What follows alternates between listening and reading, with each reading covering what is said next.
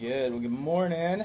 Man, I feel like I feel like we've already experienced the presence of God this morning. Just getting to lift high. Thank you guys for that. It was it's awesome. Um,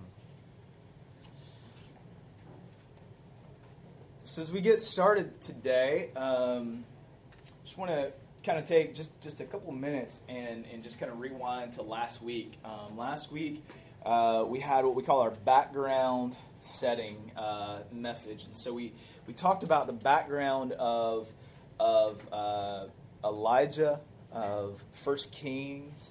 We talked about who this prophet was.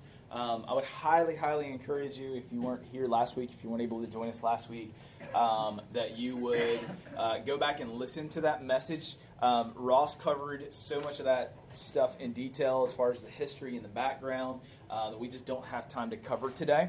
Um, so, again, just a reminder all of our messages are either up on our website at bedrockfc.com or if you listen to your podcast, um, we're also on there, Bedrock Church Franklin County. Um, I would highly encourage you, though, to go back and to listen to last week's message um, to talk about that. But just to kind of give you the little, the little Sparks Note uh, version for this week, just to kind of catch you up. Um, you know, one of the main things that, that we covered last week is that uh, First Kings uh, is, is written by, we believe, Jeremiah the prophet.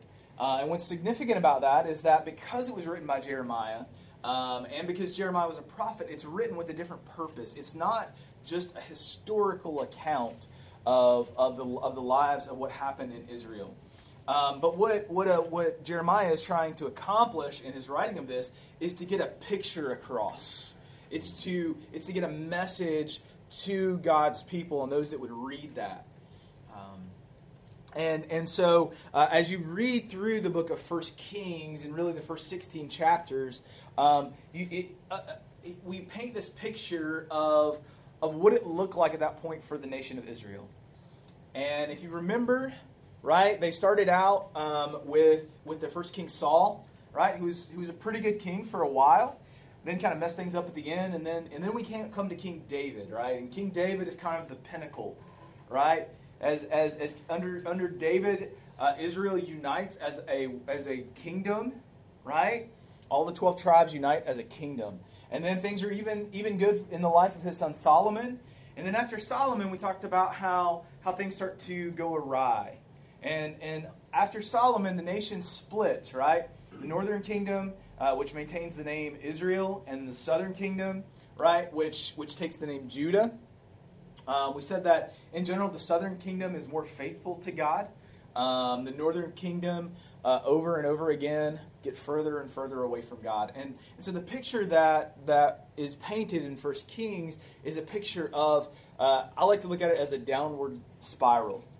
And so as, as, as, you look at each one of these kings, it's like they get worse and worse and worse and worse.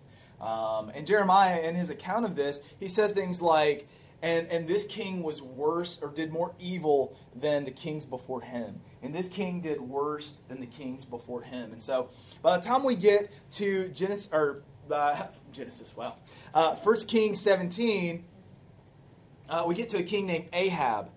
Um, and, and Ahab as we find out, again, did worse than all the kings that were before him. He was more evil than the kings that were before him. And the big thing about Ahab and his wife Jezebel, right? The, the most hideous, awful thing that they did, again, Elijah, uh, um, Jeremiah doesn't paint the picture that it was necessarily from a national standpoint that he was a bad king. In fact, the king, uh, kingdom of Israel actually prospered, and there was great things that happened uh, from maybe a, a, kingdom standpoint. But the worst thing that King Ahab and Jezebel did was that they instituted what was called Baal worship, or maybe you, have heard it Baal worship. Um, Baal, we said last week, was this was this uh, god that the other nations worship.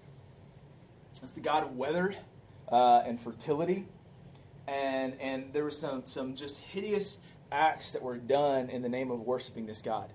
And so, so what Jeremiah wants us to get is the is the fact that God's chosen people, right? I mean, uh, we got we got to understand this. God's people that He chose out of the midst of all the nations and said, "I'm going to make you my chosen people, my special people." right? Now those people are, are worshiping this other God. And that's the big point. That's the big point that, that Elijah is making is that this is what's so bad about King Ahab is that he's drawing God's people, he's drawing their heart away from God to worship this other God. And so when we pick up in, in 1 Kings 17, right, God sends a messenger, a prophet named Elijah, right? And remember that we said last week that a prophet, right, is really just a spokesman for God, someone that's going to deliver a message from God to his people, to the king. Um, and so that's who Elijah becomes. And so last week, uh, we began looking at verse 1 of 1 Kings 17. Um, we, we got about half of that verse in. We said um, we get introduced to this guy named Elijah the Tishbite from Tish in Gilead, right?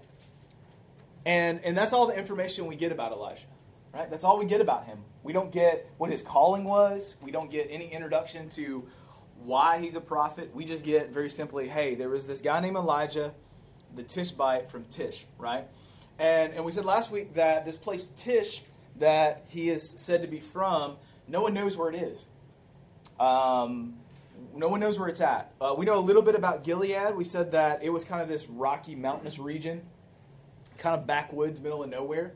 Um, so we said the statement last week that Elijah really was this kind of no one from the middle of nowhere, right? That was kind of our our, our understanding. And, and we said that the reason that God probably um, has us understand very little about Elijah is that what he does has little to do with who he is and has everything to do with who God is, right? And and we we talked about and we started to discuss this idea that that a lot of times God will use weak vessels to do incredible things so that all the glory gets pointed back to God. And that's exactly what we see here in the life of Elijah. Elijah is a is a no one from nowhere, and all of a sudden he just busts onto the scene. The other big detail we covered last week that's that's crucial that we understand is we said that our bedrock principle, that that kind of statement we're going to come back to every single week as we look at the life of Elijah is this. We said uh, in the peaks and the valleys of life. So as we chart through and look at Elijah's life, it's going to look like a bunch of peaks and a bunch of valleys, a bunch of really good times and a bunch of really bad times. But in the midst of that, we're going to see that that God is still God. Whether I'm going through a mountaintop experience or whether I'm in a valley, God is still God. And and this week, uh, the more I thought about that phrase, the more I thought about what does it mean for God to still be God. Um, I think the question that, that comes to our mind when we think about that is, do we trust Him? A little bit of, of what Letitia was sharing uh, this morning. Do, do we trust that He's good? Do we truly trust in his goodness? Do we truly trust him? Right? And what we're going to see today is that when, when life doesn't go the way I expect it to, do I still trust that God is still God? So we're going to see happen early on in the life of, of this prophet, or in the early on in the account of the prophet. Is that when, when life doesn't go the way he expects it to, when, when Elijah's life takes a, takes a turn out of nowhere, what's Elijah going to do? How's he going to respond? Is he going to still trust God in the midst of all of that? And I think it's a question that, that we all wrestle with. Like deep, that's one of those like deep down internal questions, right? You know, I think a lot of times when we're on the mountaintop and everything's going great, it's really easy to make a statement like, "Yeah, God is still God, right? He's still good. He's good. Look what look what I have. He's good." But then when we come off that mountaintop and we are in the midst of the lowest part of that valley, and we look around, we really get confronted with that question of do I still trust that, that He's good in the midst of all this? Would His goodness allow this to happen in my life? Do I still trust Him? I still understand Him? I still love Him? And one of the things that, that came out of our discussion uh, this past week in, in, our life group about this um, was the fact that I think one of the reasons that we struggle so much to, to trust God is because I think we, we struggle to understand a God who is unchanging and eternal. Right? We, we struggle with that because our perspective, everything we see in our life, is ever changing and it's finite. Right? In Numbers chapter 23, verse 19, it says this talking about God. It said, God is not a man that he should lie, or a son of man that he should change his mind. Has he said, and will, it not, will he not do it? Or has he spoken, and will he not fulfill it? And I think we struggle with that because, from our perspective, we're so used to living in a world when somebody gives their word that we really have to question can I really trust that? Right? Even some of the people that are closest to us because they've let us down. And so, for us to comprehend a God who doesn't change, when He says He's going to do something, He's going to do it. Right? And even if it doesn't look like, from my perspective, if it doesn't look like it's working out that way, I can still trust that He's going to do it because it's God's word. And because God says it and God is not changing right? And so I think we, we struggle to understand God and we struggle uh, with trusting Him because we really struggle to understand someone who doesn't change because everything in our world changes, right? Probably heard the phrase before the only constant is change, right? It's so true in our lives. It's like things are always changing. Even people we think we can trust sometimes, they, they still let us down. But not only does God not change his mind, but he's also eternal, right? No beginning, no end. He always has been. And that's, again, hard for us to grasp. As the psalm writer says in, in Psalm 90, he says, Before the mountains were brought forth, or ever you had formed the earth and the world, from everlasting to everlasting, you are God. See, everything that we know and experience in this life has an expiration date on it. Whether it's the food that we eat, or whether it's all the way to the point of our own lives, we all have an expiration date, right? We're finite. And so to, to look at a God who says that he is not finite, that he has no beginning and no end, in our humanity, we struggle to understand that concept. We struggle practically to understand that, to understand that this God who is from the beginning and continues past the end, right? That this God knows better and can see more than we can from our perspective. Right? We, str- we struggle to understand that. See, we say things like this from our perspective. We say, if things don't turn out the way I want them to, then I can't trust God. He can't be good, right? Because I have a plan that I think of how my life should turn out. I have a way that I think my life should go. And if that doesn't happen, then, then God's really not good. I can't trust Him. He's not still God. Or I say, if things don't turn out the way I expect them to, I can't trust God. And that's exactly where we're going to find ourselves in the story of Elijah today. Is that what I believe his expectation was and what God actually called him to do were two different sides of the playing field. So we're going to get a picture, and I think we're going to be confronted with this idea again, this question of when things don't turn out the way I expect them to, do I still trust God is still God? So read with me. Uh, I'm just going to read. Uh, today, I want us to just kind of walk through verse by verse. We're just going to kind of go through section by section, talk about it, and then move on. Uh, so 1 Kings chapter 17, verse 1. Let's read the first part of the story. Now Elijah the Tishbite from Tish in Gilead said to Ahab, Ahab's the king, right?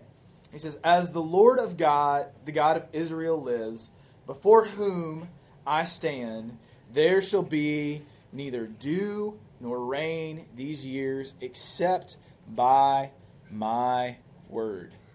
Right?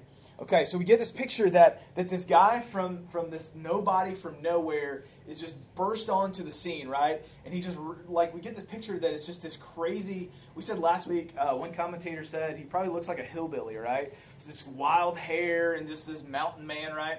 So imagine just this rough, exterior guy, crazy hair guy, just comes running off the hills, right, and into the palace. And he goes right before the king and he puts his finger in his face and he says, You know what? Because of what you've done, Ahab, it's not going to rain on the earth until I say that it will, right? Really, not me, but I'm speaking for God here. And it's not going to rain until I give the word from God that it will rain again, right? I mean, picture that season picture that, what that must have uh, been. Think about the courage that must have taken for Elijah to go do that, right? I mean, for, for us today, it would be like us going up to the White House, right? And just running down the lawn, busting through the White House, busting into the Oval Office and say, you know what, President Trump? Until this nation turns back to God, it's not going to rain again. Right? Now, how many of you guys have been to D.C. before? Okay, a lot of you guys. Um, you guys know if you're if you're in D.C. and you're standing outside of the White House, right? There's this big giant fence, right? Big tall black uh, metal iron rod fence, right? Now, I don't know if I'm just weird. Probably am. I don't know that if I need to see a psychologist, I probably do, right? But but but for me, a lot of times when I'm standing outside there, there's something inside of me that says, you know what, just stick your foot in there and see what happens. Like I don't. There's just something in me that just wants to, to to, to just take that step over and just see what happens. Like see if what in the movies is really true, right? Like I just have this yearning to do that. However, I know what would happen, right? The second that I put a, a foot on that lawn, right, it's going to be game over, right? And at the very best, I'm going to spend the majority of the rest of my life in prison, right, away from my family and the people I care about. And no doubt that was exactly, if not worse, what was on, line, on the line for Elijah. But yet we see this picture of incredible courage and epic faith to trust God. And he busts into the palace and he says, You know what? It's not going to rain. Notice what else he says, though. Or even dew. Right? I mean, think about that, what he's claiming.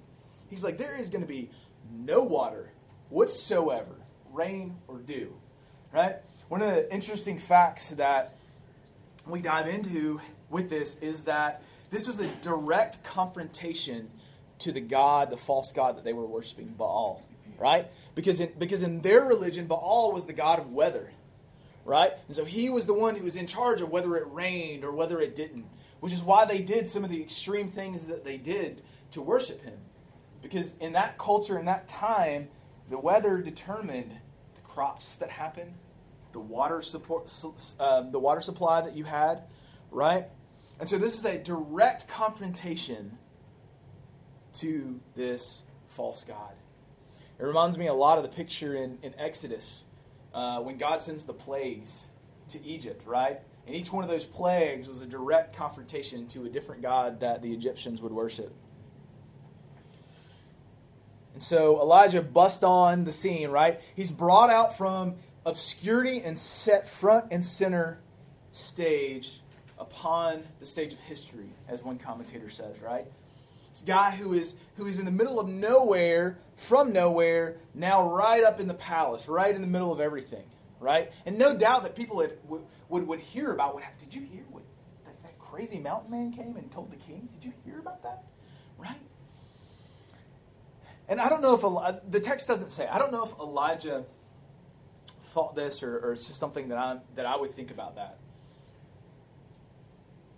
But in my mind, if if God had allowed Elijah to, to do something so big and so bold and, and such a platform as to be front and center to the king, the most powerful man in the nation at that time, I would just expect that God would allow Elijah to stay in that prominent place right? Like in my mind, the way that this would, would whole thing would play out was that Elijah would just kind of stand his ground, stay right there in the palace, and just stare the king down every day, right? Every day as the king wakes up, he just looks up and says, "Did you see that?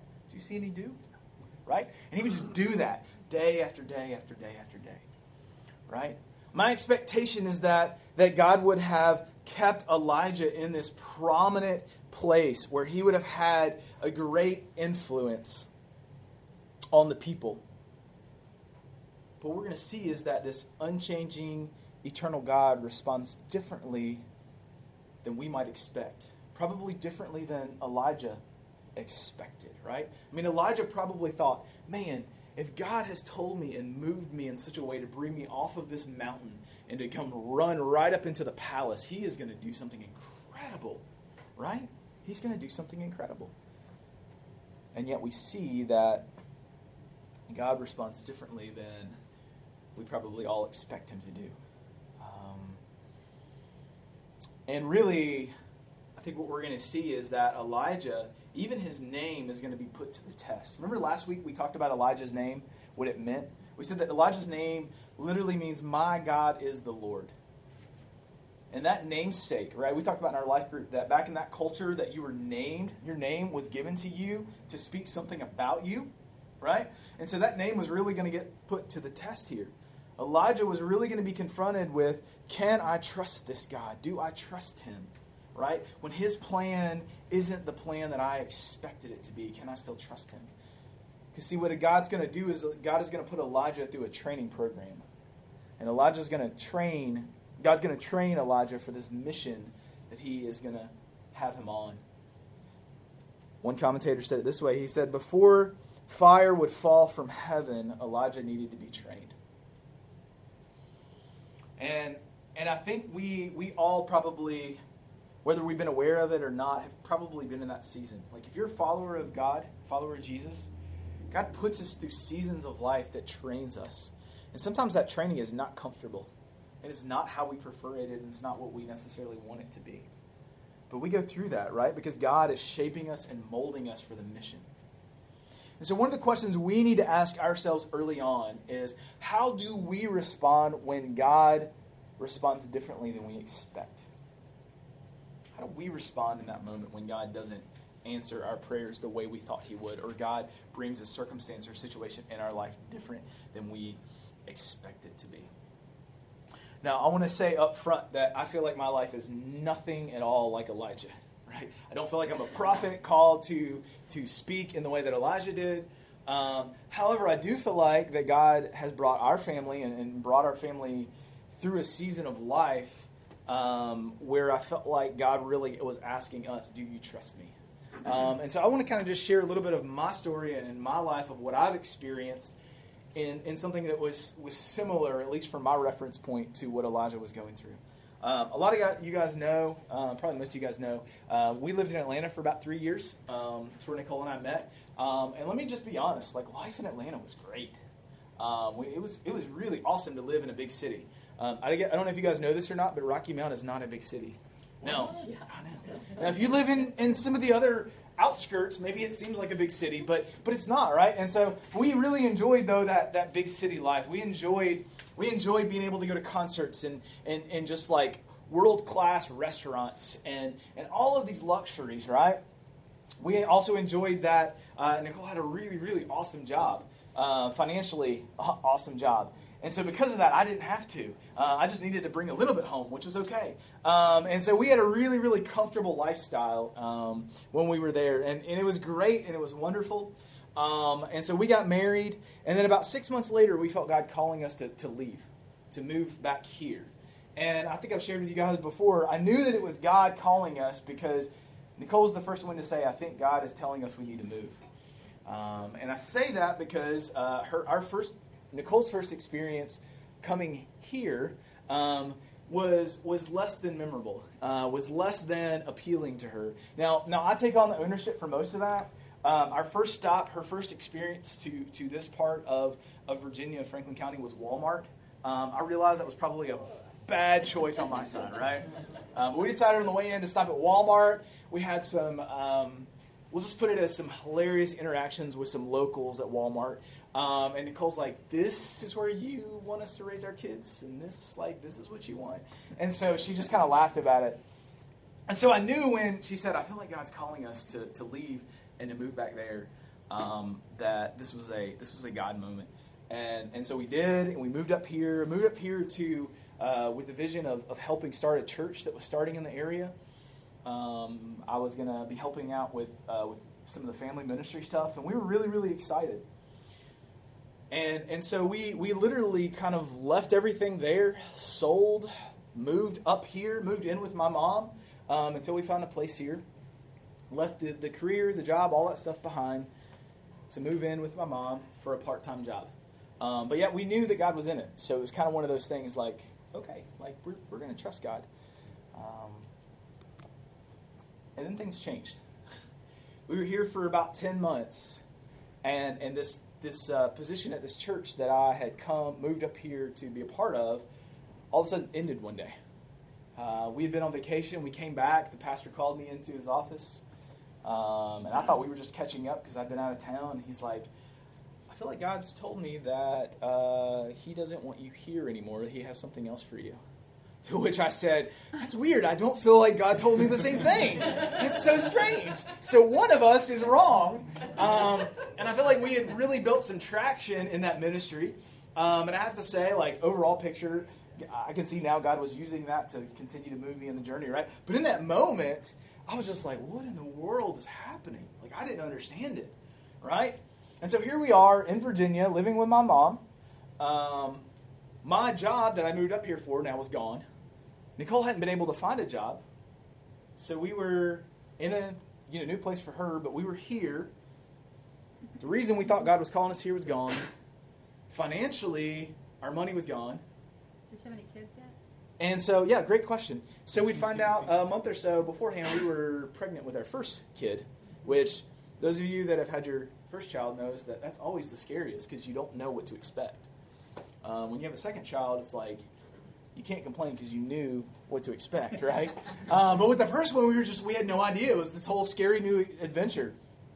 So here we are, and we were like, God, what in the world are you doing?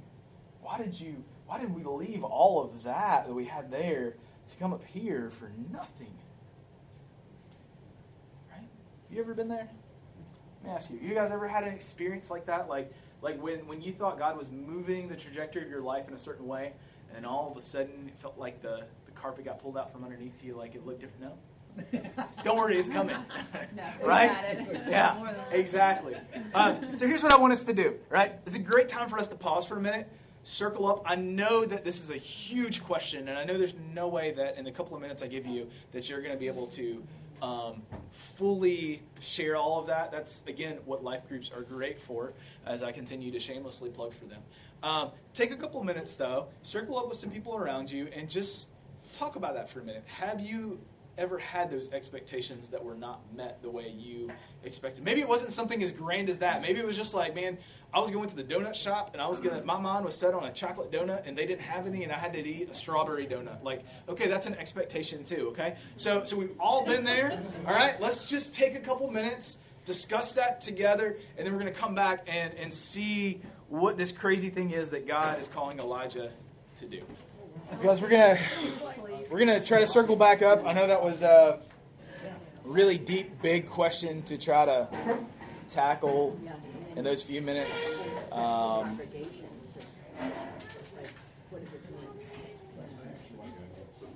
but I want us to I want us to kind of get into what, what this unexpected uh, this unexpected thing that Elijah experiences, God's response to to this moment of incredible faith. And, and one of the points we're going to realize today is that sometimes God leads us to the unexpected, right? Sometimes God is going to lead us in unexpected ways. And for Elijah, that unexpected way was isolation, right? He led him to isolation. Um, read with me uh, verses 2 and 3 now. And the word of the Lord came to him, came to Elijah. Here's what God said He said, Depart from here and turn eastward and hide yourself by the brook Cherith or Kerith, which is in the east of the Jordan. Right? Now, if you hadn't read this, who in the world would have thought God would have said, Go and run away? Right? Elijah, this powerful man that, that was going to do incredible things for God, first first real word instruction we get from God is go and run away and hide. What in the world, right? And I think that that, that Elijah probably had that same idea. He says, Go, and I want you to go by this little brook to this place that, that you're going to go. Depart to this little brook by somewhere east of the Jordan. Go back to obscurity. You're the man from, you're the no one from nowhere. I had you on the spotlight for just a blip, and now you're going back to nowhere. You're going to go back to obscurity. See, I wonder in our lives if God may be calling us to leave situations to follow Him. God may be calling us to leave certain comforts or places that we are in to follow Him. Maybe God's even calling us to leave popularity or certain relationships sometimes in order to follow Him. You know, as I, as I looked at this call that God gave to Elijah, it reminded me a lot of Moses. There's a lot of correlations in these two men, right? You guys remember there was that period in Moses' life, right? Um, he was kind of brought up in prominence, right? Raised up in Pharaoh's household, was going to be a mover and shaker in the world, right? Then he kills an Egyptian. And what does he do? He runs away and hides for 40 years, takes care of sheep. right? It's also interesting that when Moses fled from Egypt, he also fled to the east. Love that little correlation tie in there, right? You see, sometimes sometimes God will lead us to isolation, but we have to realize that we're never really truly alone. Right? And that's what Elijah is going to see is that even though he might be away from the spotlight and the limelight of the palace, God hadn't forgotten about him. Right? So, one of the questions we, we need to ask is Is it possible that the lonely valley that we're experiencing right now, some of us are probably there, or we've at least been there before in our life, right? Is it possible that that lonely valley is God teaching us to trust Him? Is it God teaching us to run to and depend on Him? Is it God building our faith for the mission that He is about to ask us to complete? Right? So the first first thing that I, that, that Elijah does is is he goes and he and he runs to the middle of nowhere, obscurity. Right? I remember uh, in our life, again, kind of jumping back into that story, that was a lot of where we were at in that moment, right? No job, kid on the way, all the, the big plans that we thought that God was going to do, not there. And we wrestled with that question, right? Is God still in this? Does God still love us? What we need to realize is that God doesn't leave him alone, right? He doesn't leave Elijah alone. He doesn't leave us alone. Let's continue reading verse 4. God says, You shall drink from the brook, and I have commanded the ravens to feed you there. So he went and did according to the word of the Lord. He went and lived by the brook Cherith, that is to the east of the Jordan. And the ravens brought him food and meat in the morning, and bread and meat in the evening. And he drank from the brook.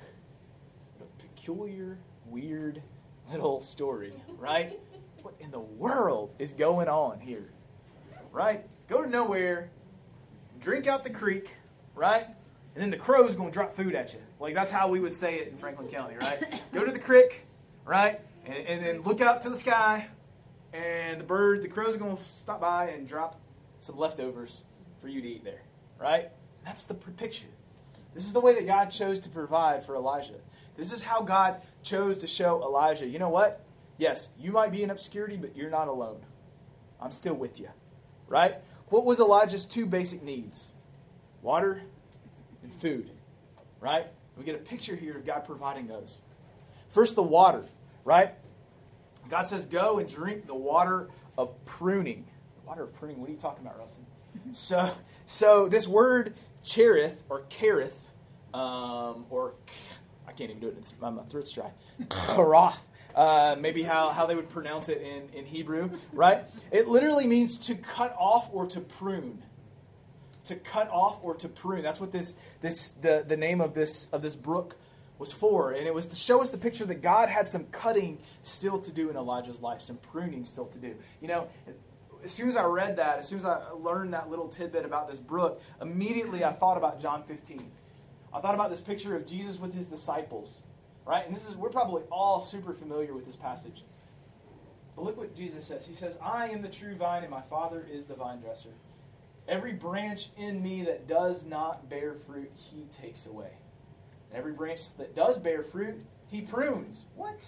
Yes, even the ones that are bearing fruit, he prunes. Why? That that it may bear more fruit. Already you are clean because of the word that I've spoken to you. So pruning is pruning is not a fun thing, is it?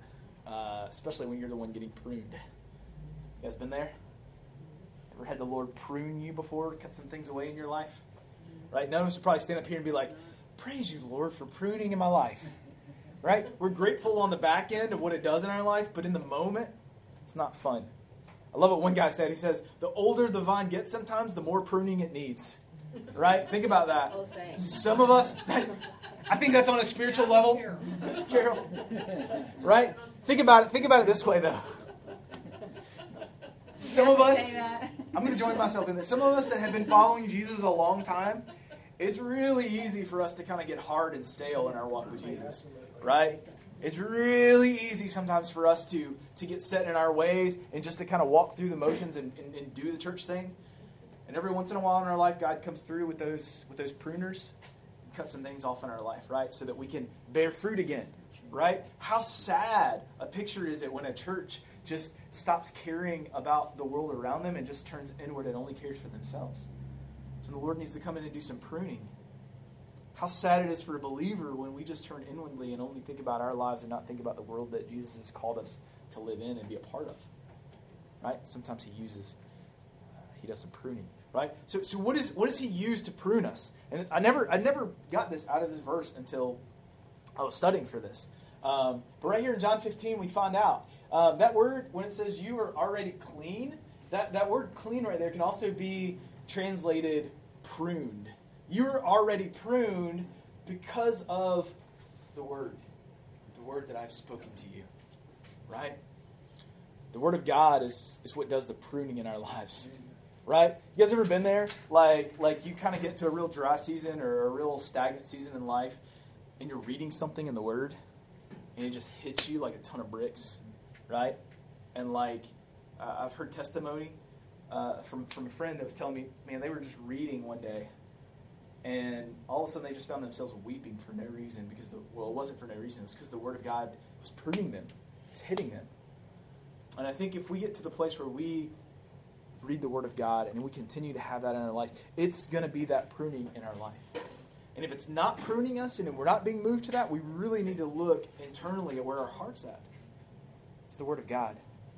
See, the Word of God was also Elijah's pruner, his trainer. Uh, let's look back at our passage real quickly. I've, I've, just highlighted a few places that he talks about this. Um, so, so we get the story about Elijah. He goes there, and the word of the Lord came to Elijah. It was the word. It was God's word that that that told Elijah to depart and to go eastward. Right, and so he went and did it according to the word of God. Right, the word of God should be that pruning part of our life. And so, if you want to be used by God, you must be in the Word of God. Right? I think that's a, I think that's helpful for us to understand. I think that's important for us to understand. And yet, in the midst of Elijah every day going to this brook, no doubt he knew in his mind that this brook was called pruning. And as he's sitting there and as he's drinking that water, God's doing things in his heart. He's answering that question Do you trust me? God's answering that by providing him water day after day, right? So he goes and he drinks the water of pruning, and then he goes and he eats the food of humility. The food of humility. Let me tell you where I'm going with this. See, these ravens that it, that it says that, that brought him food, these were considered unclean animals, right? And as a holy Jewish man, it would have absolutely disgusted Elijah even to touch an unclean animal, especially a raven, um, right? These ravens, these are scavengers, right? So I'm not going to like paint it out completely clear, but it just says that it provided meat for him. All right, so if you can tie the pictures together, what kind of meat that maybe a scavenger would provide, it doesn't sound too kosher to me, right? Uh, think about what think about a crow, right? Where do you see crows and vultures? Roadkill. There you go. Mmm. Possum burger for breakfast. Um, again, I don't know. The text doesn't say. It just says it provided that. But for Elijah, this had to be a completely humbling moment to eat this. One commentator says it this way He said, Elijah had to put away his traditional ideas of clean and unclean, or he would die of starvation. Through this, God taught Elijah to emphasize the spirit of the law before the letter of the law. And I think in our lives, sometimes God humbles us. Humbles us by the way He provides for us to tear away at that hard heart that we have. You know? Um, because ultimately, the picture that God wants Elijah to see is that, yes, you may be in obscurity, but I'm still there for you. And even though it wasn't his preference, God was still providing for Elijah. Reminds me of Philippians 4:19, where Paul writes these words. He says, "And my God, my God will supply everything, every need of yours according to his riches and the glory in Christ Jesus." Right? That's a promise that we can hold on that God is going to provide our needs. Now, notice what it does. It doesn't say wants, and it doesn't say preferences, but God provides for our needs, right? And we know that our greatest need is for a Savior. And that's what He's provided for us in Christ Jesus. But He also provides for our other needs that we have. But sometimes we realize that God's provisions are not our preferences. I think this is sometimes where we have to look and say, man, as I'm looking at this, is this is this a need or is it a comfort? Is it a want? Right? I think sometimes we get those things mixed up. I think the picture here uh, is, is very beautiful that, that God sent these ravens to provide a food for him in the morning and in the evening. Right? It reminds me of that picture of that daily bread. And for Elijah, I think what this was was this was a daily reminder. First thing in the morning, man, God, can I trust you, or you have you forgotten about me? Nope. There's the food. There's the brook. Right. Last thing at night before I go to bed, God, have you forgotten about me? I'm still out here in the middle of nowhere. What are you doing? There's the meat. There's the water. It's that continued reminder that yes, even though he may be in the middle of nowhere, he may be isolated, right? God hadn't forgotten about him, and he wasn't alone. I think sometimes we have to acknowledge the ways that God provides for us in our life as well. Sometimes we lose sight because it's not the way we want to be provided for, or, maybe what we have set up in our minds. Um, you guys are going to completely judge me for this, and it's completely okay. Uh, we were watching this ridiculous show last night called Selling LA. I don't know if you guys have ever seen those things where they go in different parts of the world and they sell these houses and it's the realtors and stuff. Um, but there was a guy on there and he was talking about. He went to this house, this beautiful like 2.3 million dollar house, and he's like, "But I need at least this size house, and I need a pool that's at least this big." And I looked at Nicole and I said, I don't think he understands that word need very well, right? And I think sometimes that's true in our lives. It, it is in my life. God, I need this. I need this to feel good about myself.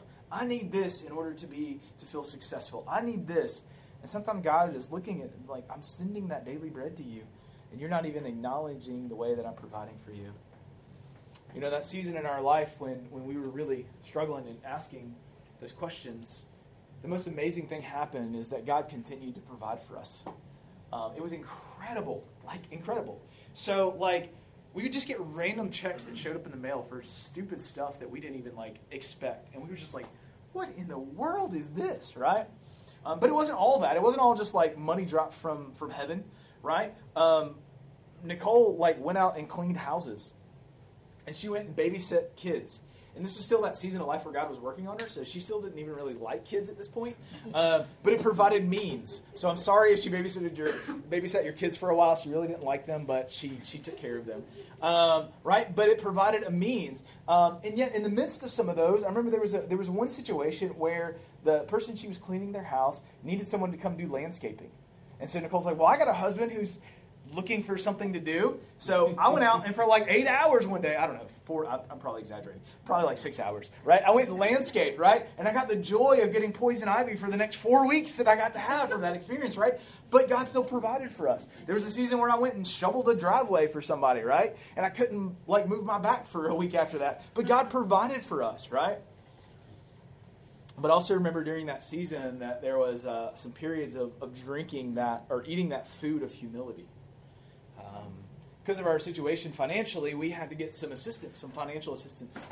Um, and so I remember there was a season that we were on uh, food stamps, and we went to. I remember the first time we went to the grocery store. I'll never forget this. We went to Food Lion in Rocky Mount, uh, and I remember going to the grocery store, checking out. And I remember I was so embarrassed because of because of that, and I carried that that shame um, in that because it was really my pride, right? In that moment of saying like I I, I can't do this on my own I need to, I need help from somebody else. So I remember doing that, uh, and and remember when we were when we were doing that, and, and I think that was I'm trying to remember at what point, but we went there and something messed up with our order, right? So everything, they're like on the radio and they're like, "Hey, these people up here need help with their food stamps," you know. And so like everybody's looking, and I'm just like, and I remember that moment, I, and I told Nicole, I remember in that moment, like I just wanted to like sink in my clothes, or I just wanted to run out and just leave, the, like forget the food, like I'll go like steal from somebody's garden or something. Like we'll figure something out. Like I was so, and it, it, but it was God allowing me to eat that food of humility, killing that pride, pruning that away in my life, and seeing that you know what, in the midst of that, God's still taking care of us and He still got us. Right? I think the same is true in, in each of our lives. We feel like we're in isolation, but yet we're, we're still never left alone. God is always there with us. Um, so instead of getting into groups, just just because I've talked more than I should today, um, and and timing, let me just ask you guys, like, throw that out together. Has anybody ever been like just? To, we'll be like one big group. You guys ever been in that situation where you felt like God has left you alone? Yeah. Guys ever been there? What was the? What what did that feel like in that moment? Like, what were your, what was going through your mind as as you felt like, man, is God really out there? Fear. Yeah. Just real emptiness. Emptiness. Yeah. That Yeah. sense of unworthiness. Un- Like you okay. Like, yeah, yeah, I really am not worthy. I'm not okay. I'm not worthy of, of God or His love or Yeah. any of this stuff. Yeah. Yeah. And I would imagine that probably for most of us that have been through that season, because you're still here and, and you're still trusting God, that, that God's also probably taught us an incredible amount of things through that as well, right? Um, and even though we don't like that, we don't like that pruning, we don't like those hard seasons, I think sometimes in our life, those are the ones that grow us the most, right? Those are the ones that answer that question in my life is God still God? Right? I might hit rock bottom for a minute and, and really question that. But at least in my life, I've always come out on the other end being more confident in who God is and, and what He's called me to do. Um, and, and hopefully that's the same for you. And so sometimes God, sometimes God leads us in unexpected ways, right? And so for Elijah, it was isolation, but then it got worse. It moved from isolation to a to what I'm calling a dry season. Let's continue to look at the text. Look at verse 7. It's our last verse today. And after a while, the brook that he was drinking from, it dried up because there was no rain in the land. And think about that for a second, right? What was the reason that the brook, dried up? No water. Why was there no water? Because he said it wouldn't be one. Because Elijah prophesied that there was going to be no water. So literally, the, the instrument through which Elijah used to get to the heart of the king was also the instrument that took away his water, his life supply. Right? You think about that. Because of Elijah's proclamation, his water source was drying up too. See, what Elijah realized is that he doesn't get a free pass on this drought thing. And I think what we need to be reminded of is as Christians, as followers of Jesus, that doesn't mean that we get a free pass on our lives being easy, simple in the way we want them to go too. Let me just say that's it's not a popular message in, in Christianity. That's not gonna that's not gonna get us millions of dollars and thousands of people coming, right? It's a lot easier to preach the message that says if you just follow God and are faithful and give, that He's going to bless you and your life's going to turn out great and you're going to have more than you even know what to do with, right? That's not what we see in Scripture, though, right? Some of the people that were used the most by God ended up losing everything for God in order to gain everything with God one day, right? And I think that's just a sobering reminder that that cost to follow Jesus, to pick up my cross daily and to follow my Savior, it's a call to die. Die to ourselves, but it also could be a call literally to lose our life. Right? I mean, think about the trajectory of Jesus' 12 followers. Right? From a from an earthly standpoint, from a longevity standpoint, didn't turn out too well for them, did it? They all, except for maybe one of them, ended up dying because of their faith. And yet somehow I think we, we think a lot of times, well, if I just follow God, ultimately, if I follow Him hard enough and do enough, then He's going to ultimately make sure that nothing bad ever happens in my life. And that's not the promise that we get, friends, family. That's not the picture that we get in Scripture. There are blessings, like we talked about, that comes from that. There are spiritual blessings, and there are blessings that happen to our life. But there's never the promise that just because we're following Jesus doesn't mean that we're not going to go through hard things in life. And we know that because our ultimate example showed us that. Jesus, as our Savior, endured the cross. Right? Think about that. The Son of God had to die in order to give us the greatest gift that we could have. He still had to suffer. So why, as followers of his, would we expect anything less? The writer of Hebrews, chapter 12, verse 2 says this. It says, looking to Jesus, the founder, right? The founder, the one that we should be looking at, uh, the, the, the establisher, the one that started our faith, the founder and perfecter of our faith. Look what he did. Who, for the joy that was set before him, endured the cross, despising the shame, and is seated at the right hand of the throne of God. In order to be seated at the right hand of the throne of God, Jesus had to walk through the shame and despise of the cross. But notice what it says. It doesn't say that he endured it begrudgingly or hatefully, but it says for the joy that was set before him. Right? Jesus knew he had a mission and a purpose, and yet he walked in that mission with joy. And I just wonder like how different our lives would look like when God sends us a dry season and things we're not we're in the valley, right? but we're walking. I'm not talking about putting on your happy face or putting on your church face, but I'm talking about genuine joy. It's not dependent on our circumstances. But I just wonder how different our world would look at us and look at the church if, when we walk through those valleys and those moments, that they saw the joy that was set before us because we're not looking to our own lives, but we're looking to Christ who endured it before us.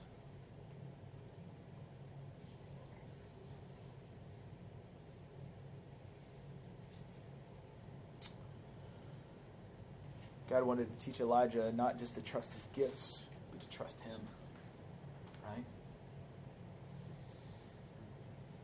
Uh, F.B. Meyer, one of the commentators uh, that I was reading this week, said this. He said, Ah, he said, it's hard to sit beside a drying brook, much harder than to face the prophets of Baal on Mount Carmel. Think about that.